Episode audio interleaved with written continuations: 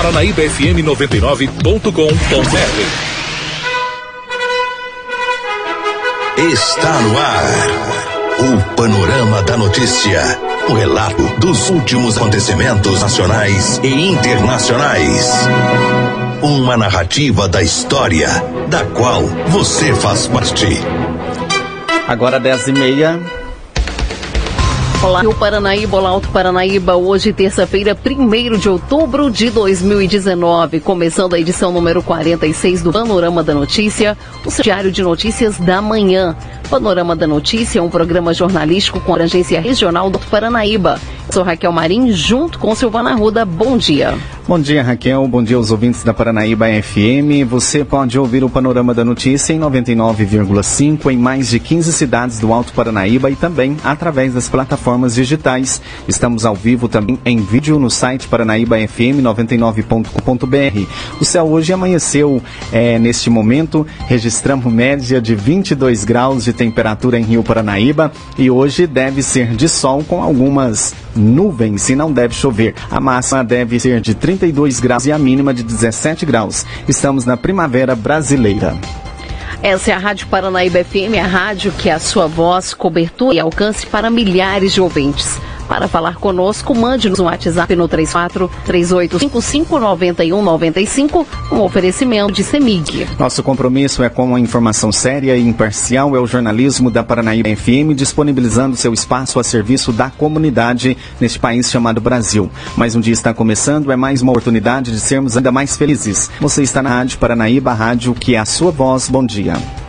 Confira agora os principais destaques do Panorama da Notícia. Nesta edição do Panorama da Notícia, você vai saber que Rodrigo Maia desembarca em Patos de Minas e fala sobre reformas em andamento na Câmara.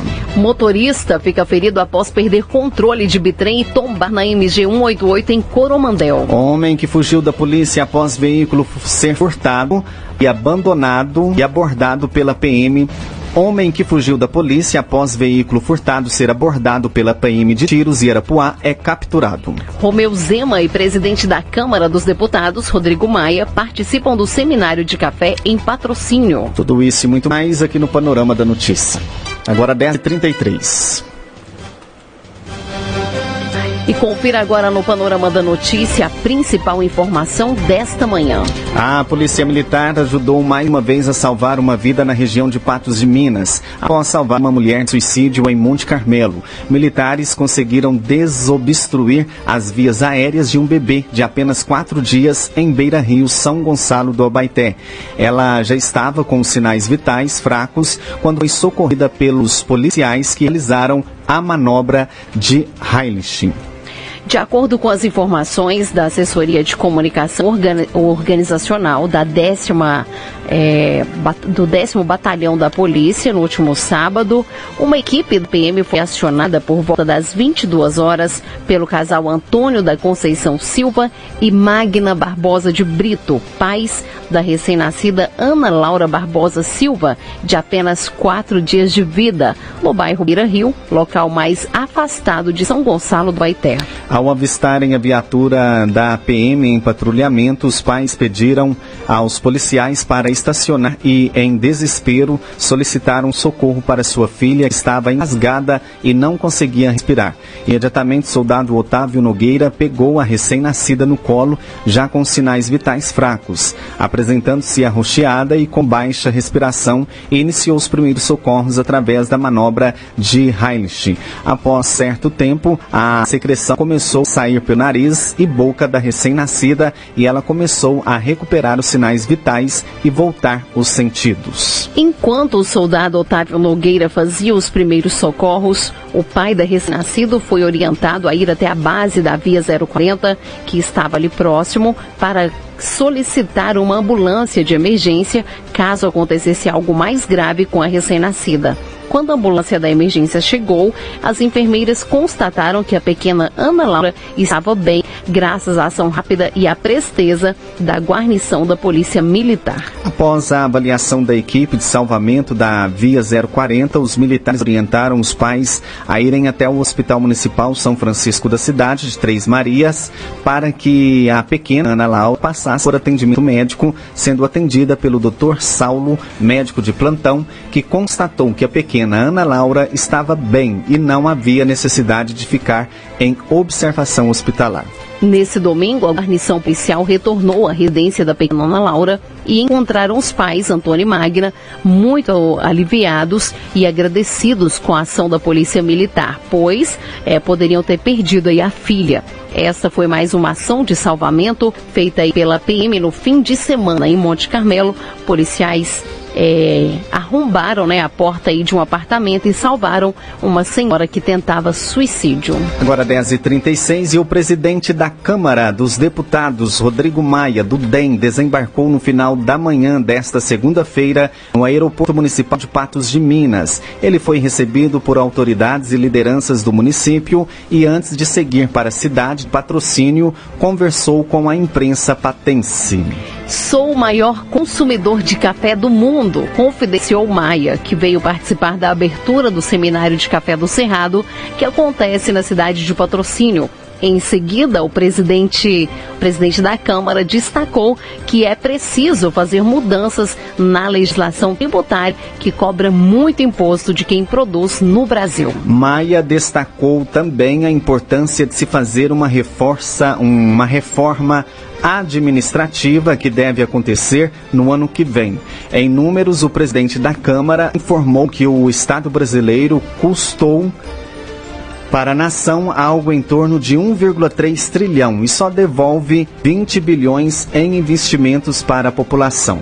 Ele disse que as reformas são importantes para reduzir desigualdades e promover o combate à pobreza e garantiu que elas vão continuar sendo feitas. Rodrigo Maia é um dos convidados da 27ª edição do Seminário de Café da região do Cerrado Mineiro, que será aberto ontem, na tarde de segunda-feira, dia 30, e vai até o dia 3 de outubro. O prefeito José Eustáquio recebeu o presidente da Câmara e destacou a importância da visita de Rodrigo Maia a Patos de Minas.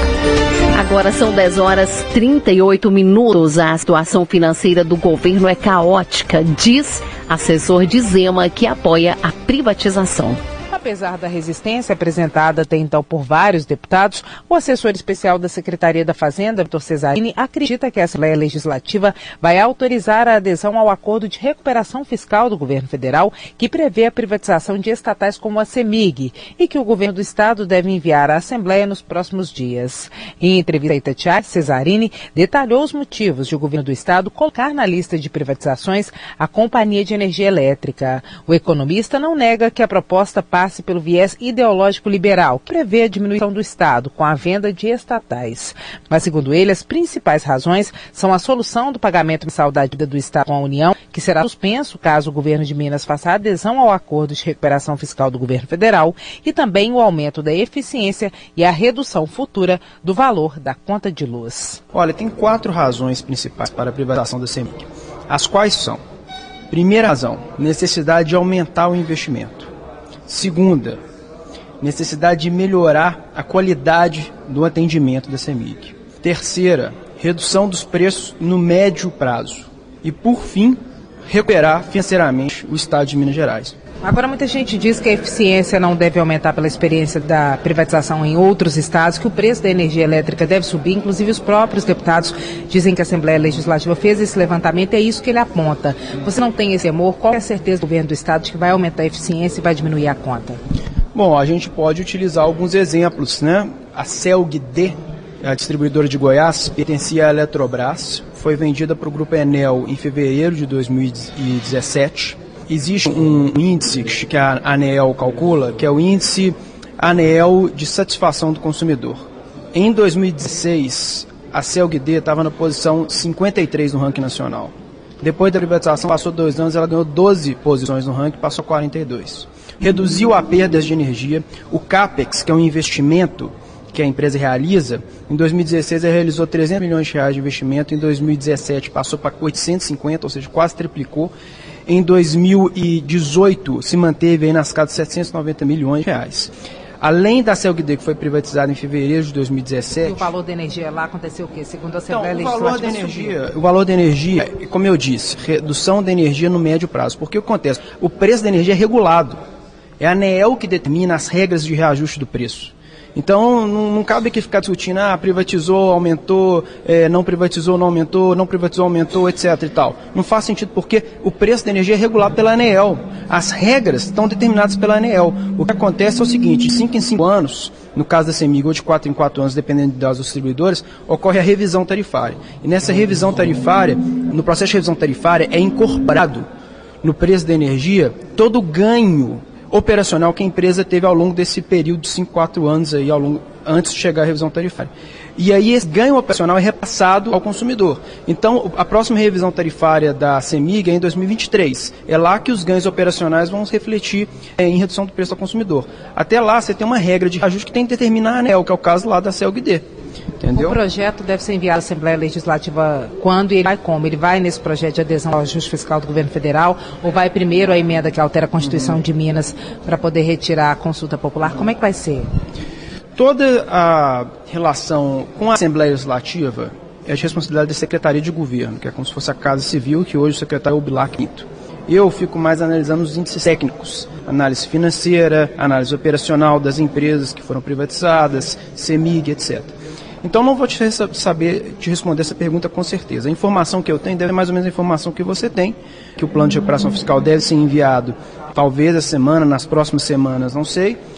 Engloba várias medidas de contenção de despesas em todos os poderes, venda de ativos, incluindo as empresas estatais. Agora, o detalhe de como isso vai ser enviado para a Assembleia, eu não vou saber responder, porque a minha parte é mais técnica e não de relacionamento com a Assembleia. O governo trabalha com a possibilidade de não conseguir privatizar a CEMIG por um embargo da Assembleia Legislativa e caso não consiga, existe uma outra opção que nos planos do governo do Estado faça o mesmo efeito ou tenha o mesmo impacto que a privatização da CEMIG? Olha, essa é uma pergunta muito interessante. Na minha opinião, o plano vai ser aprovado por completo. Isso é o que eu acho. Eu acho que os deputados vão se conscientizar e vão querer aprovar a privatização de todas. Porque o plano de recuperação financeira do governo, ele é ou aprova ou não aprova. E isso está determinado na lei complementar no 5.9. Então, ou você aprova tudo ou você não aprova nada. Isso é lei federal, não é lei estadual. Não é uma coisa que nem o Executivo aqui e nem o Legislativo aqui vai poder interferir. Isso é lei federal. Então, lá no Congresso Nacional. Você acha que esse pacote, por custo-benefício, a Assembleia vai aprovar? Vai aprovar, porque não existe outra solução. Eu vou explicitar aqui melhor, mas a situação financeira do governo é caótica. Nós estamos vivendo o verdadeiro, o que eu chamo de inferno fiscal. É o inferno fiscal, é o colapso completo das contas públicas. Eu gosto de comparar o governo de Minas. O governo de Minas é como se fosse uma família que recebe um salário mensal de 6 mil, gasta 7 mil reais por mês, então incorre em déficit de mil todo mês, possui de conta em atraso, IPTU, aluguel, luz, água, um valor de 35 mil, e deve para os bancos mais 120 mil. Essa é a situação financeira do governo. Imagina você receber um salário de 100 mil, gastar 7 mil por mês, ter conta em atraso 35 mil e ainda dever para os bancos 120 mil. Alguém consegue viver numa situação dessa? Então não tem plano B? Não consegue viver. Não existe plano B. No plano B quem vai falar é o Paulo Guedes, é o ministro da Economia lá, porque a situação nossa já envolve a União. Se o plano A não funcionar aqui, quem vai ter que falar é o próprio Supremo Tribunal Federal, é o ministro Paulo Guedes que vai ter que falar algum tipo de plano B. Se o governo não consegue aprovar esse plano de recuperação fiscal, que engloba inclusive a privatização da CEMIG, o que pode acontecer? O governo hoje ele não paga a dívida com a União. A União possui garantia com relação a essa dívida, algumas garantias. Por exemplo, a União pode parar de repassar ao Estado o fundo de participação dos Estados. Ele também tem garantia de recebíveis de ICMS. Então, já que a gente não paga a dívida com a União, desde julho do ano passado, se não me engano, dado que a gente não paga, a União poderia confiscar o recebimento de ICMS e poderia não repassar mais o fundo de participação dos Estados. Ela só não está fazendo isso porque a gente conseguiu obter liminar no Supremo Tribunal Federal. E essa liminar está ancorada no fato de que o plano de recuperação fiscal que o governo está trabalhando para aprovar o plano de recuperação fiscal. Então, se não passar o plano, em última instância, a União poderia confiscar o dinheiro. Aí, os salários iam ficar muito mais tempo em atraso, a aposentadoria muito mais tempo em atraso, fornecedor, nem sei quanto que ia receber. Então, nós estamos tentando fazer um governo sério. Só que para fazer um governo sério, para pagar as contas em dia, não depende só do governador, depende do legislativo, dos demais poderes e também da União. Então, é um pacto entre todo mundo. Se esse pacto não funcionar, eu não sei o que vai acontecer. Tem uma conta de quanto esses confiscos somados do ICMS e do fundo, por exemplo, seriam em milhões de reais por mês? Oh, nossa dívida com a União, se eu não me engano, União mais outros bancos, é 120 bi. Mas o que valor está em atraso, acho que é em torno de 10 bi. Então, eles iam confiscar isso, 10 bi. Ouvimos Vitor Cesarini, assessor especial da Secretaria Estadual da Fazenda, que participou de debate na Sociedade Mineira de Engenharia sobre a proposta de privatização da CEMIG.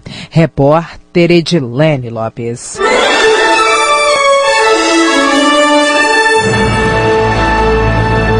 Após um pequeno intervalo, novas notícias.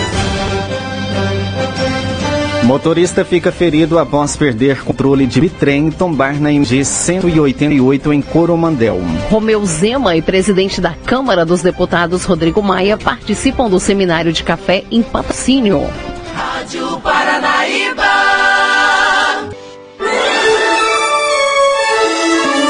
Retomamos para que você saiba o que está sendo notícia hoje.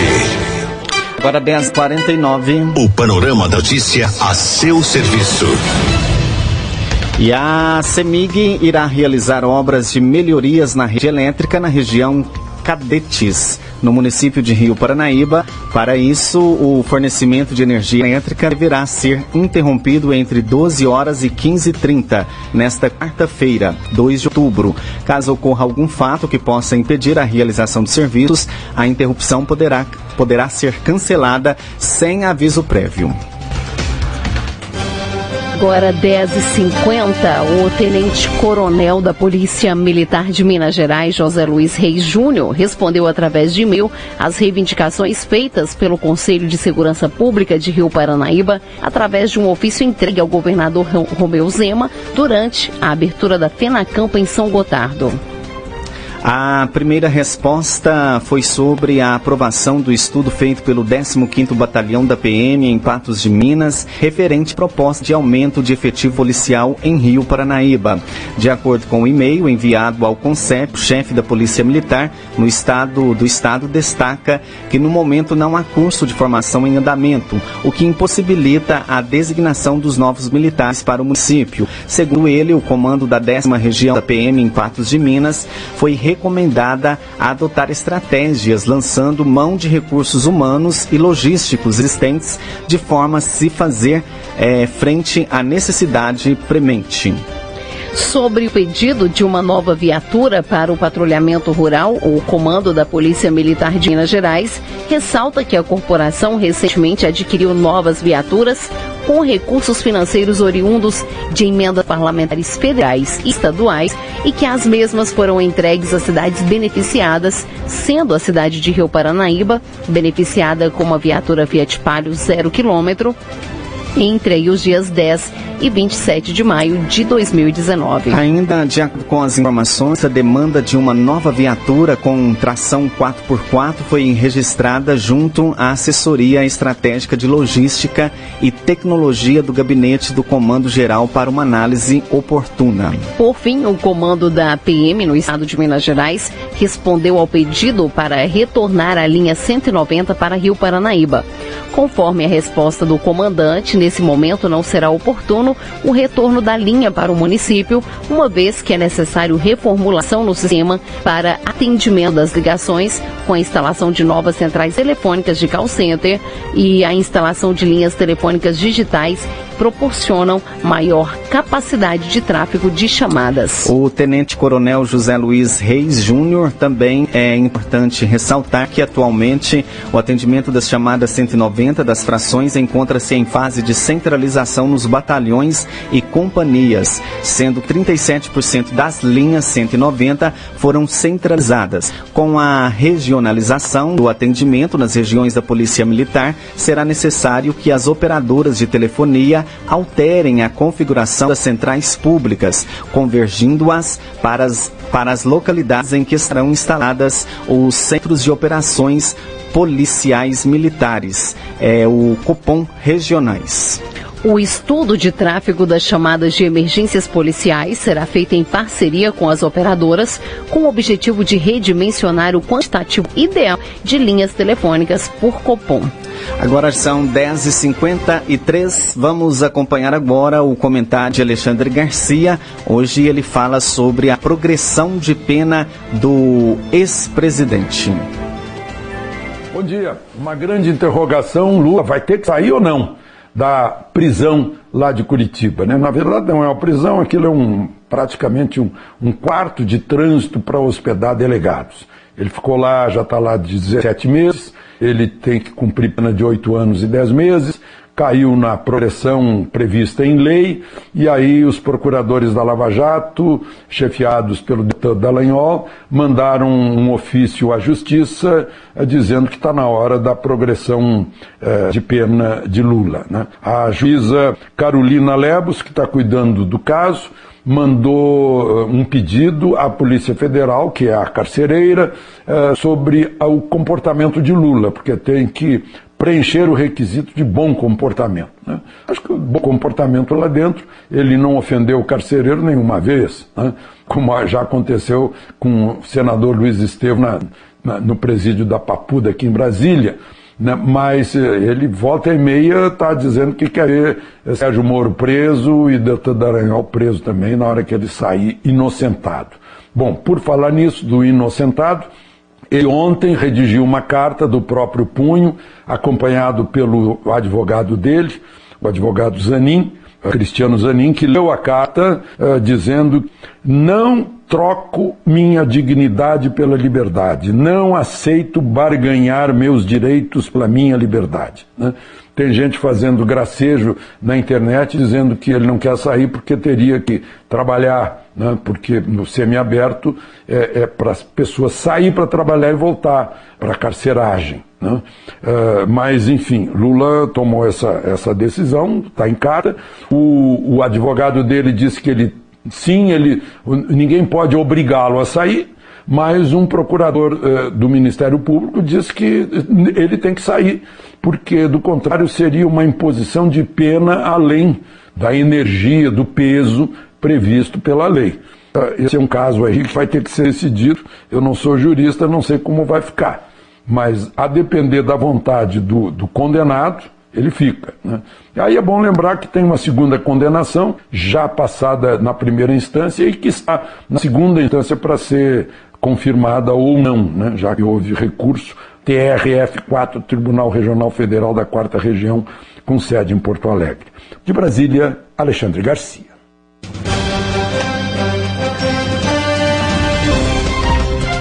Agora 10h56, e um homem que fugiu da Polícia Militar após um veículo furtado ser abordado no município de Tiros foi capturado neste último domingo. Os outros dois ocupantes do carro já haviam sido presos na tarde de sábado. O fugitivo estava pedindo carona às margens de uma estrada vicinal que liga Irapuá e Tiros, próximo à ponte do rio Abaeté, quando foi reconhecido por moradores da zona rural, que em seguida acionaram a polícia. Com isso, os militares de Tiros foram até o local e prendeu o autor, Marcelo Thiago Campos da Silva, 31 anos. Em seguida, ele foi encaminhado para a Delegacia de Polícia Civil, na cidade de Patos de Minas, e juntamente com os outros suspeitos de terem furtado o automóvel na cidade de Morada Nova de Minas, eles foram entregues ao delegado de plantão. A Polícia Militar Rodoviária registrou mais um acidente de trânsito nas rodovias que cortam a região do Alto Paranaíba. Nesta segunda-feira, um bitrem acabou tombando o quilômetro 354 da MG 188 em Coromandel. O motorista teve ferimentos leves. De acordo com a Polícia Militar Rodoviária de Coromandel, o acidente aconteceu por volta das 8h30, quando o condutor GHSR de 31 anos seguia sentido Coromandel a Patrocínio no caminhão trator Scania, acoplado a duas combinações de carga carregadas. Segundo o motorista, ao realizar a conversão, o basculante da segunda combinação veicular se levantou e ele perdeu o controle do veículo, vindo a tombar na curva. A carga de milho se espalhou pelo local. O condutor sofreu ferimentos leves. Agora 10h58, o governador de Minas Gerais, Romeu Zema, do Novo, e o presidente da Câmara dos Deputados, o deputado federal Rodrigo Maia, do DEM, do Rio de Janeiro, estiveram na tarde desta segunda-feira, dia 30, na 27ª edição do Seminário do Café da região do Cerrado Mineiro, em Patrocínio. Também estiveram presentes no evento a deputada federal Grace Elias, do Avante de Minas Gerais, e o presidente do Conselho Nacional do Café, o ex-deputado federal Silas Brasileiro. O seminário, que ocorre até quinta-feira no Parque de Exposições Brumado dos Pavões, e o evento realizado pela Associação dos Cafeicultores da região de Patrocínio, a Carpa, é tradicional na cidade, que é a maior produtora de café arábica do Brasil. Na programação ainda há a homenagem honras do Conselho Mineiro ao ex-ministro da Agricultura, Alisson Paulinelli. Maia declarou que é preciso conhecimento para colaborar no desenvolvimento do agronegócio brasileiro. Eu vim aqui para conhecer, para aprender, e aprendendo, a gente pode ajudar o setor do café. Com o aprendizado, aprovamos melhores leis. Temos uma relação muito forte com a bancada do agronegócio e compreendo a importância que o setor tem para a economia brasileira, para a geração de empregos, de riquezas para o país. A agenda do agronegócio é sem prioridade na Câmara dos Deputados, afirmou. Zema também reforçou o apoio aos produtores de café. Já vim no cenário do ano passado durante a campanha eleitoral e fiz questão de vir esse ano, pois meu governo é amigo de quem produz, de quem gera empregos. E o agronegócio tem uma importância gigantesca para o Estado, afirmou aí o Romeu Zema. O governador ainda elogiou a realização do evento e as novidades que ele traz para os produtores. O café tem condições de ampliar a sua produtividade e o seminário vem para mostrar ao produtor as tecnologias que ele pode aplicar e ter maior rentabilidade na sua produção. A assessoria de imprensa do governo de Minas informou que Zema teve um encontro com empresários de Patrocínio antes de seguir para o seminário do café. Na cidade, o governador ainda realizou uma visita ao 46º Batalhão da Polícia Militar no final da tarde desta segunda. Você caminhou conosco pelo panorama da notícia. O conhecimento dos fatos faz de você um cidadão ativo. Agora, 11:01, Panorama da Notícia, um oferecimento de CEMIG. E esse foi o Panorama da Notícia, edição de número 46, nessa terça-feira, dia 1º de outubro, com a apresentação de Silvana Arruda e Raquel Marim.